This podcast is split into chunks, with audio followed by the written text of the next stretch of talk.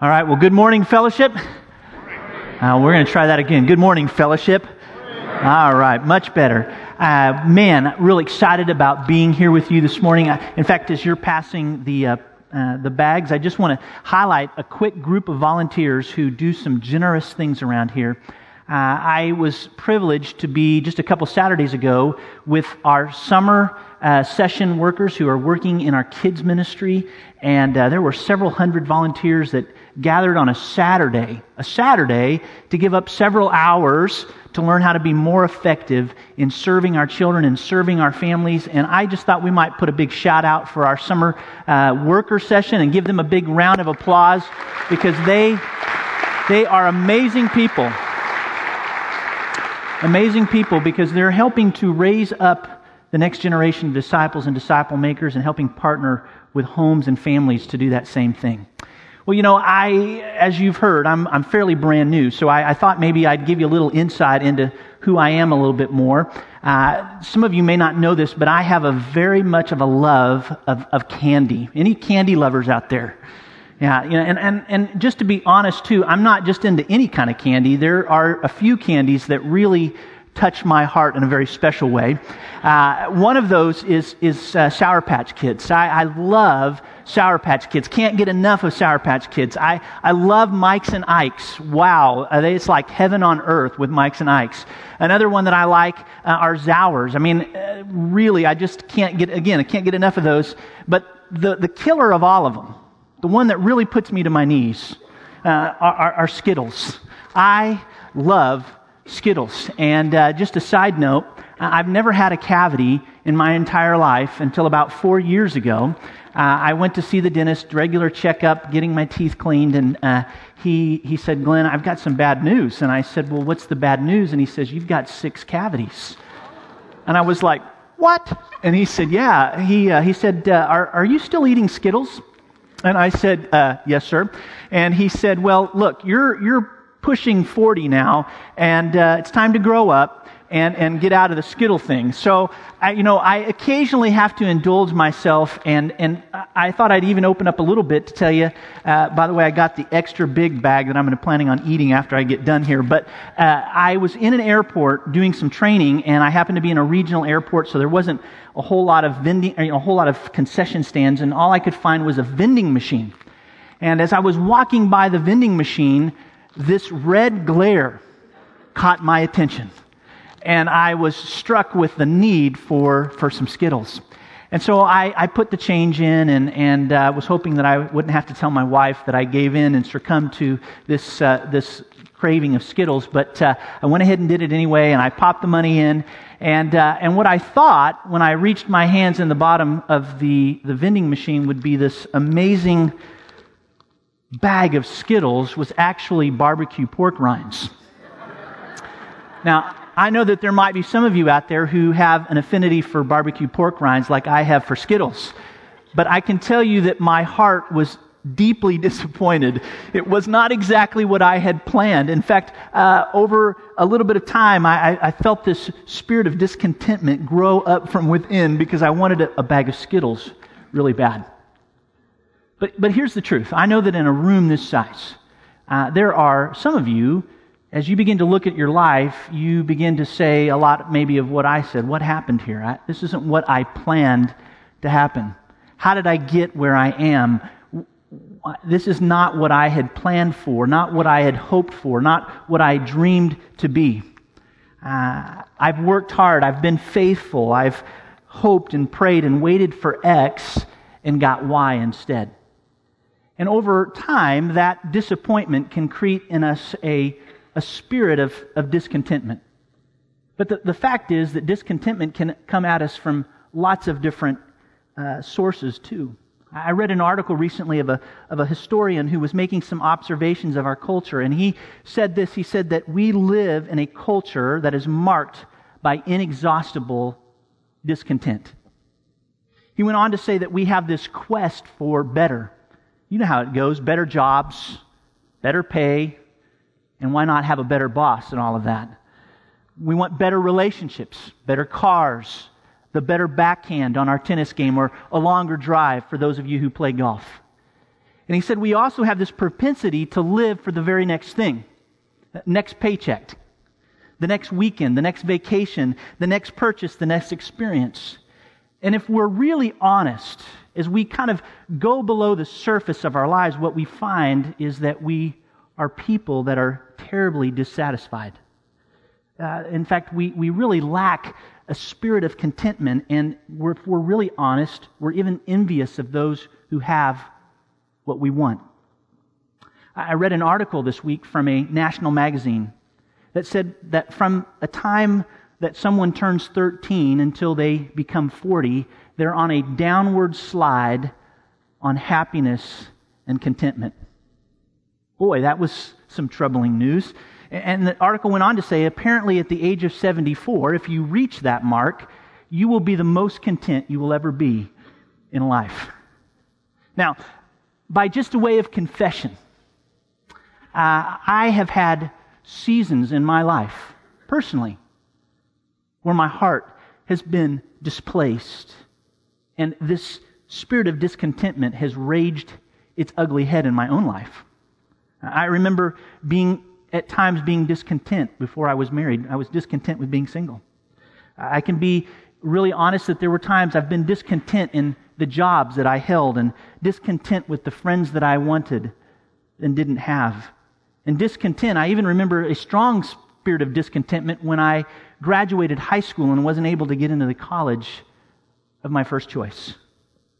Now, discontentment is not anything new. In fact, if you go back in Scripture, you can see it play out in the book of Genesis. In fact, Genesis chapter 2 gives us a glimpse into what a life of contentment really should look like. We're told that God creates man and woman. And it's in the midst of this creation that man walks with God in a very passionate and powerful way. We see man depending on God and man working for God, man trusting and obeying God at a really high level. In fact, man is totally and utterly content with God. And his highest ambition is to be with God and to be at His complete and total disposal. But when you look at chapter 3, something changes. Something looks totally different. Because what happens is man is tempted to leave this life of contentment that he was created to live in. Satan comes into the equation and he begins to raise doubts with what God said to man and woman. And you can begin to see that the man and the woman begin to listen, and that seeds of distrust and discontentment begin to bloom in their heart. And that discontentment ultimately leads to rebellion. And that results in that a sense of dependence being replaced with independence, and submission being replaced by rebellion. And that ambition to belong to God completely and totally is replaced with an ambition for self. You see, discontentment is a universal problem. Now, it doesn't matter if you're single. It doesn't matter if you're married, widowed, rich, poor, white, black, brown, old, young, in college, out of college, or never been to college. The truth is that every human heart struggles with contentment. And we struggle with it primarily because we struggle with trusting God. The fact is if we were really honest, we struggle deep down within us believing and even trusting that God is what is best for us. So the question I want to try to answer this morning and kind of engage in with you and me is, how do I cultivate a spirit of contentment? Is there a secret in contentment and finding contentment in a biblical way?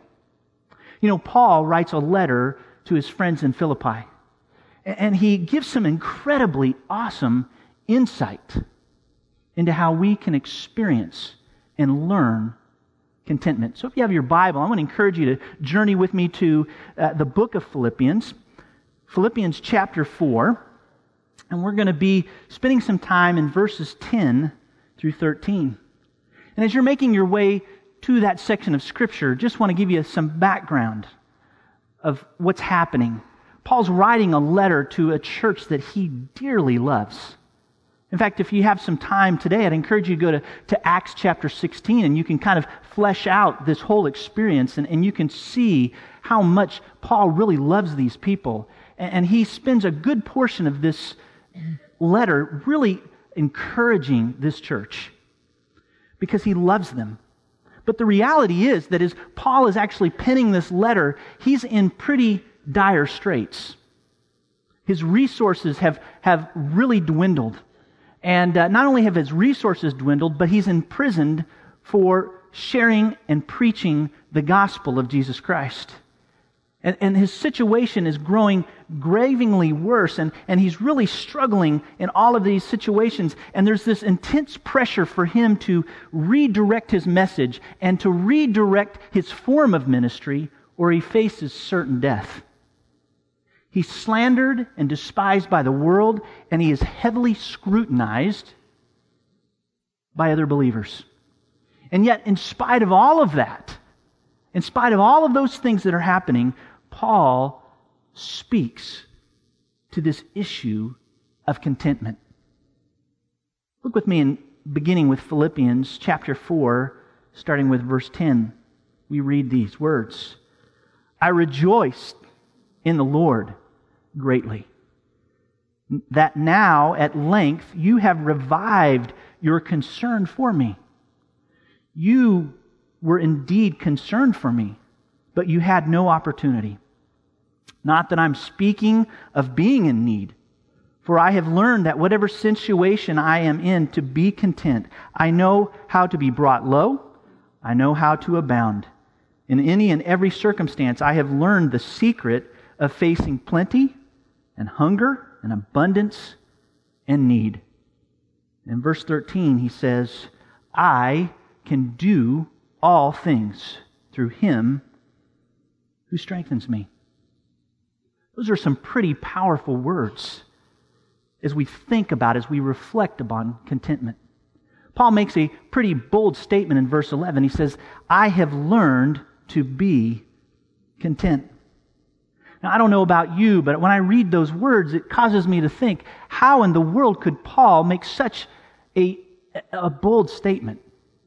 What is it that caused him to utter these amazing words? And as I kind of drilled down into this, and as I began to think about it, what came to mind was that Paul knew that contentment was not in what he had, but in whose he was. You see, a lack of contentment causes us to look horizontally at others. We begin to compare our lives to others, and it causes us to become extremely dissatisfied with what we have. However, when we really have a spirit of contentment, what contentment does is it invites us to look vertically at God as the source of everything. And when we look in His direction, regardless of the possessions I have or don't have, or the status I have or do not have, we recognize in that relationship that God is enough.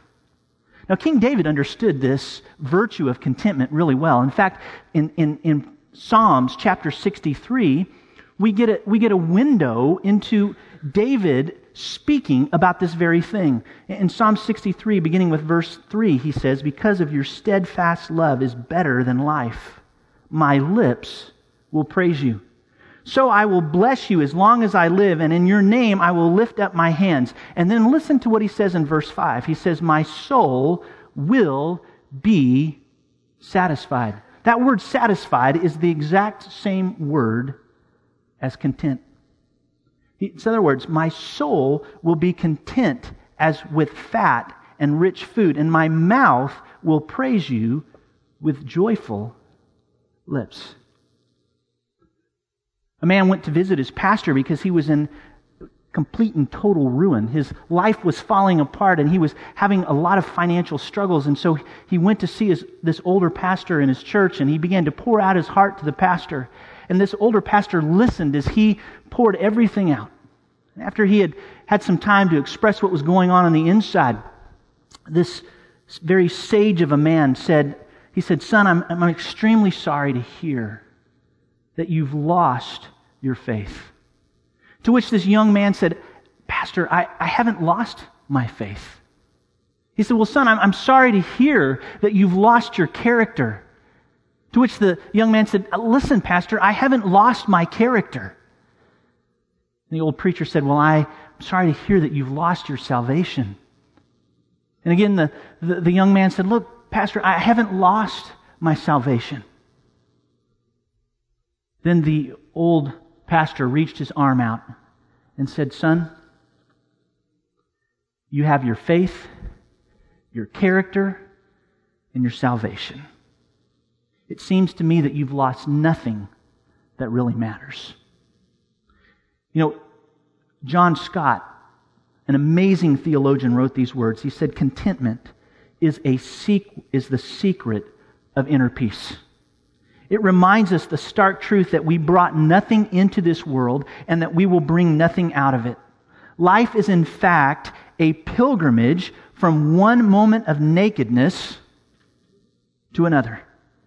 We should travel light and live simple. Our enemy is not possessions, but in fact excess. Our battle cry is not nothing, but enough. Truth be told, contentment is not a natural thing, is it?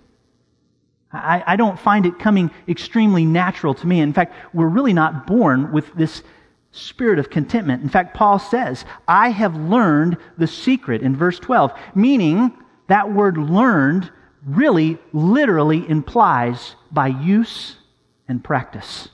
You see, what Paul had discovered is that contentment is a learned virtue. And he learned it through the crucible of difficult and trying experiences, life experiences. In 2 Corinthians chapter 11, Paul says these words, "I've been imprisoned with countless beatings, often near death. 5 times I've received the hands of the Jews, the 40 lashes less than one. 3 times I was beaten with rods. 1 I was stoned. 3 I was shipwrecked. A night and a day I was left adrift by sea on frequent journeys and in the danger from rivers and dangers from robbers and dangers of my own people, dangers of Gentiles, dangers of city and dangers of wilderness and dangers of sea and dangers of false brothers. In toil and hardship through many sleepless nights, thirst and hunger, often without food and in cold exposure. Apart from all other things, there is the daily pressure of my anxiety for all these churches. Who is weak? Am I weak? Who is made to fall? Am I indigent? I must boast. I boast that I must show my weakness." Again, Paul had discovered the virtue of contentment through learned experiences. Heard the story of a missionary who had spent some time ministering in a village of lepers. And after spending several weeks, they were closing out their ministry with this group of lepers. And it was interesting because they decided towards the latter end that they would spend some time singing and opening the scriptures together. And as they were having this experience, the missionary asked if anyone would like to sing a favorite song. And he said a woman stood up towards the back, and he said she was very hard to look at because the leprosy had just ravaged her body. She was missing her ears, missing a nose, her lips were gone. And he said when she raised her fist, he noticed that all of the fingers on her hand were gone as well. And she said, "Would it be okay if we sang the song Count your many blessings. The missionary said, sure, and they began to sing the song, Count Your Many Blessings. But as they were singing that song, this overwhelming sense of just hurt came over his heart. He was so hurt and just so taken back by all of this that he couldn't even finish the song. Someone else had to step in for him to finish it out. And at the end of that service, this young man who'd stepped in for him went up to him and he said, I guess you'll never be able to sing that song ever again. And this is what the missionary said. No, I will be able to sing that song again, but just not in the same way. See, our tendency with contentment is to look for things that will make us content, things that will make us better. But the fact is that we never put forth the effort to learn how to be content. When I was in student ministry, I hadn't been in very long, we decided to go on a skiing trip, a snow ski trip. I had never been snow skiing in my entire life, and I wasn't going to let my students know that. And so they, all the way through as we were making our way on the bus, they were talking about all these double black diamonds. And I was like, yeah, sure. Woo. I had no idea what a double black diamond was at that time. And so we get to the lodge and everybody throws their stuff off and we start running for the hills. And I get on the lift, and as I'm making my way up the lift, I'm on there by myself. I'm thinking to myself quietly, what in the world have I gotten myself into? Have you been there before? I mean, what in the world have I done to get myself here? And so as we make our way up the lift, I get to the top of the hill, and I'm like, okay, hey, I can make this. I can do it. It looks pretty easy. You just jump off the lift and make your way over to the side. Well, that's not how it worked out for me. And so I get off the lift, and one ski goes this direction, and one ski goes this direction, and I mean, I wipe out hard. And the ski lift hits me in the back of the head. They got to stop it. They got to get me off.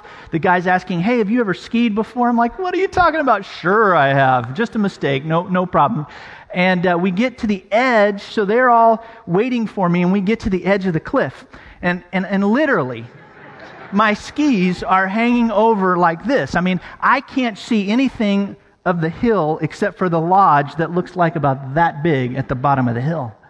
And I'm thinking, what in the world have I done?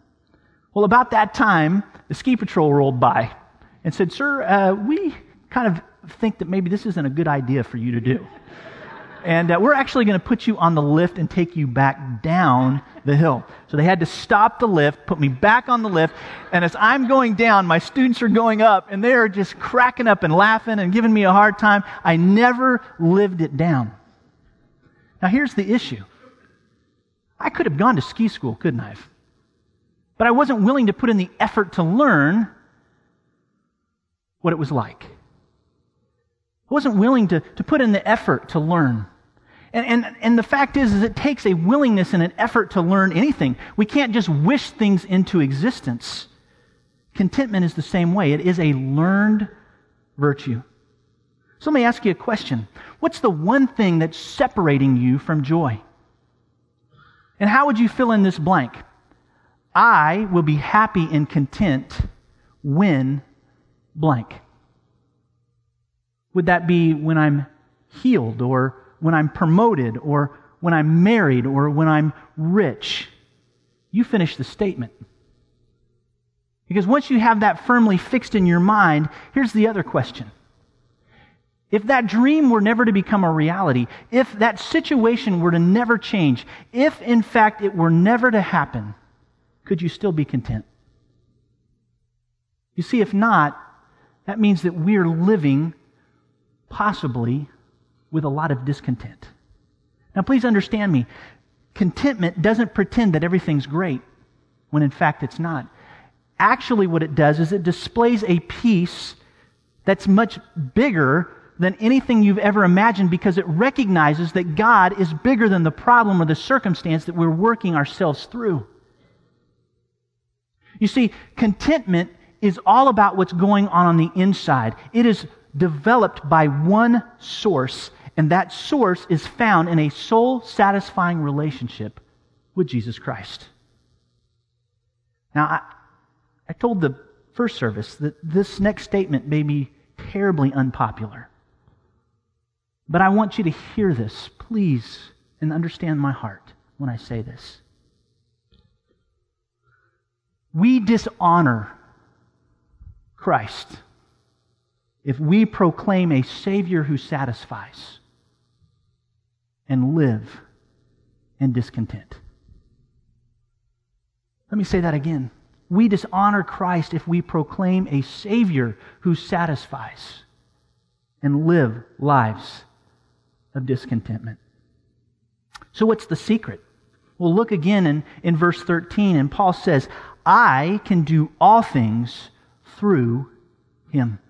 What Paul is implying here is that he was divinely inspired and enabled in every situation that he walked into. In other words, contentment comes from a divine source that money and possessions cannot purchase.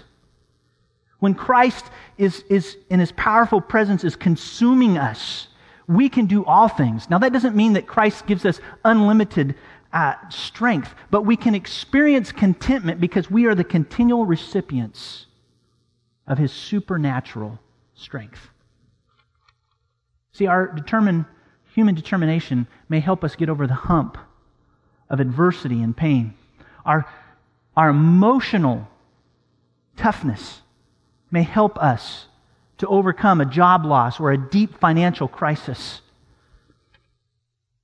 But only Christ can generate a contented spirit within us despite what's happening all around us. So let me just give you three things to kind of land in as you think about this. Three just simple little handles that might help as we're working on learning to be content. Number one, trust God's goodness. Now, again, I want to make it very clear that God's goodness is not measured by favorable circumstances, but it's centered around the person of Jesus Christ. And it recognizes that Jesus does a much better job running my life than I can myself. See, Paul learned to trust God's goodness. He learned that. The second thing is to extract meaning in the midst of difficulty. You see, contentment allows for disappointment, but not despair.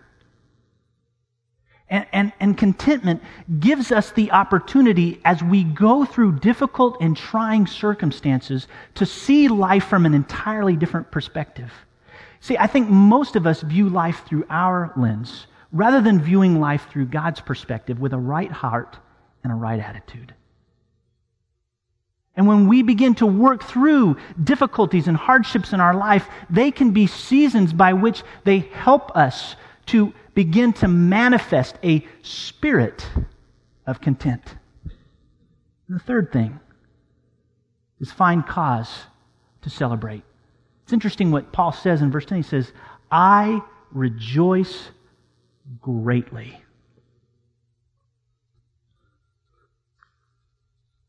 I had a seminary professor who told the story in one of our classes about a young man that he was in a kind of in a mentoring relationship, and he desperately and deeply loved.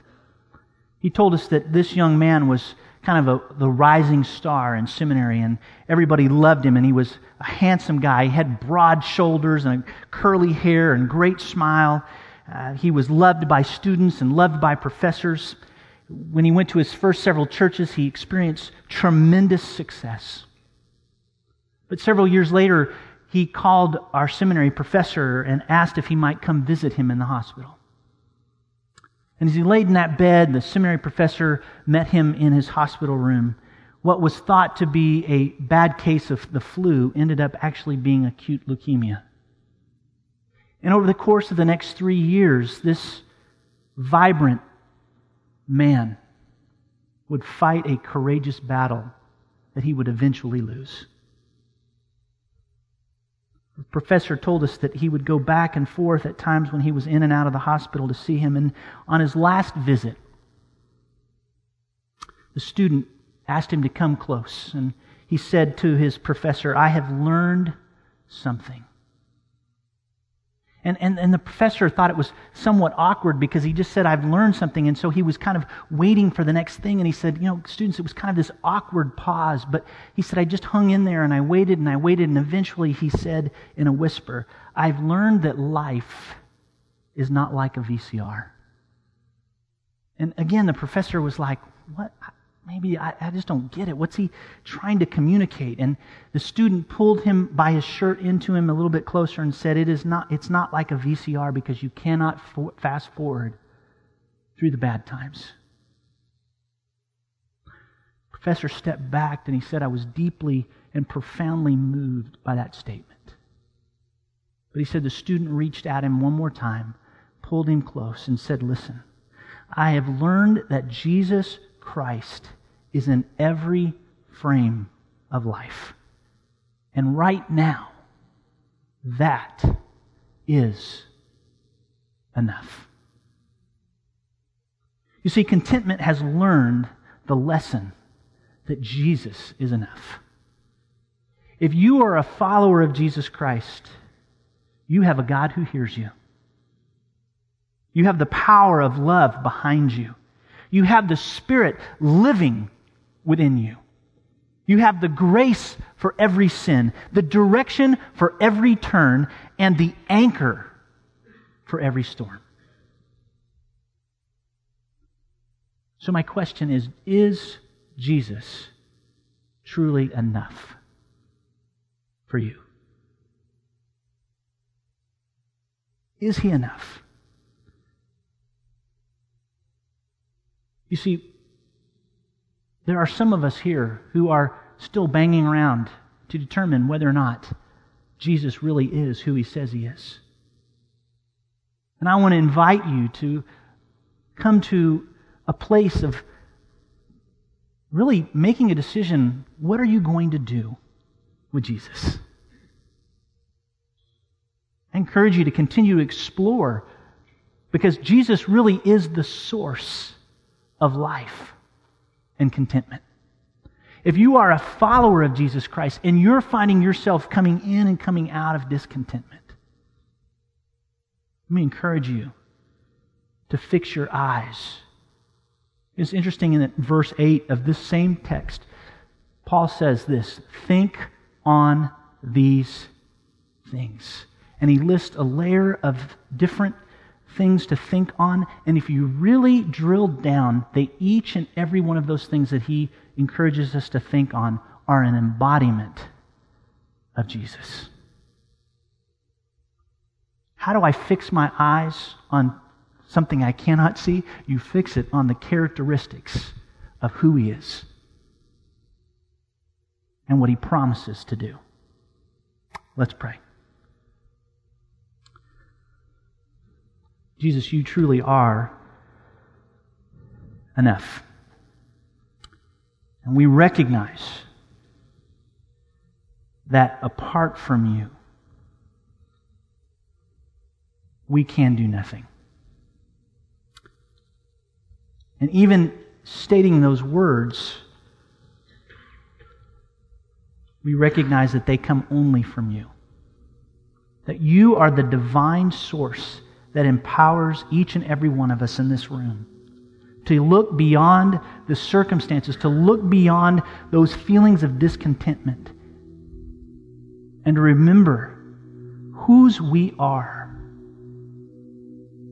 and that You, Jesus, are able and capable to allow us to overcome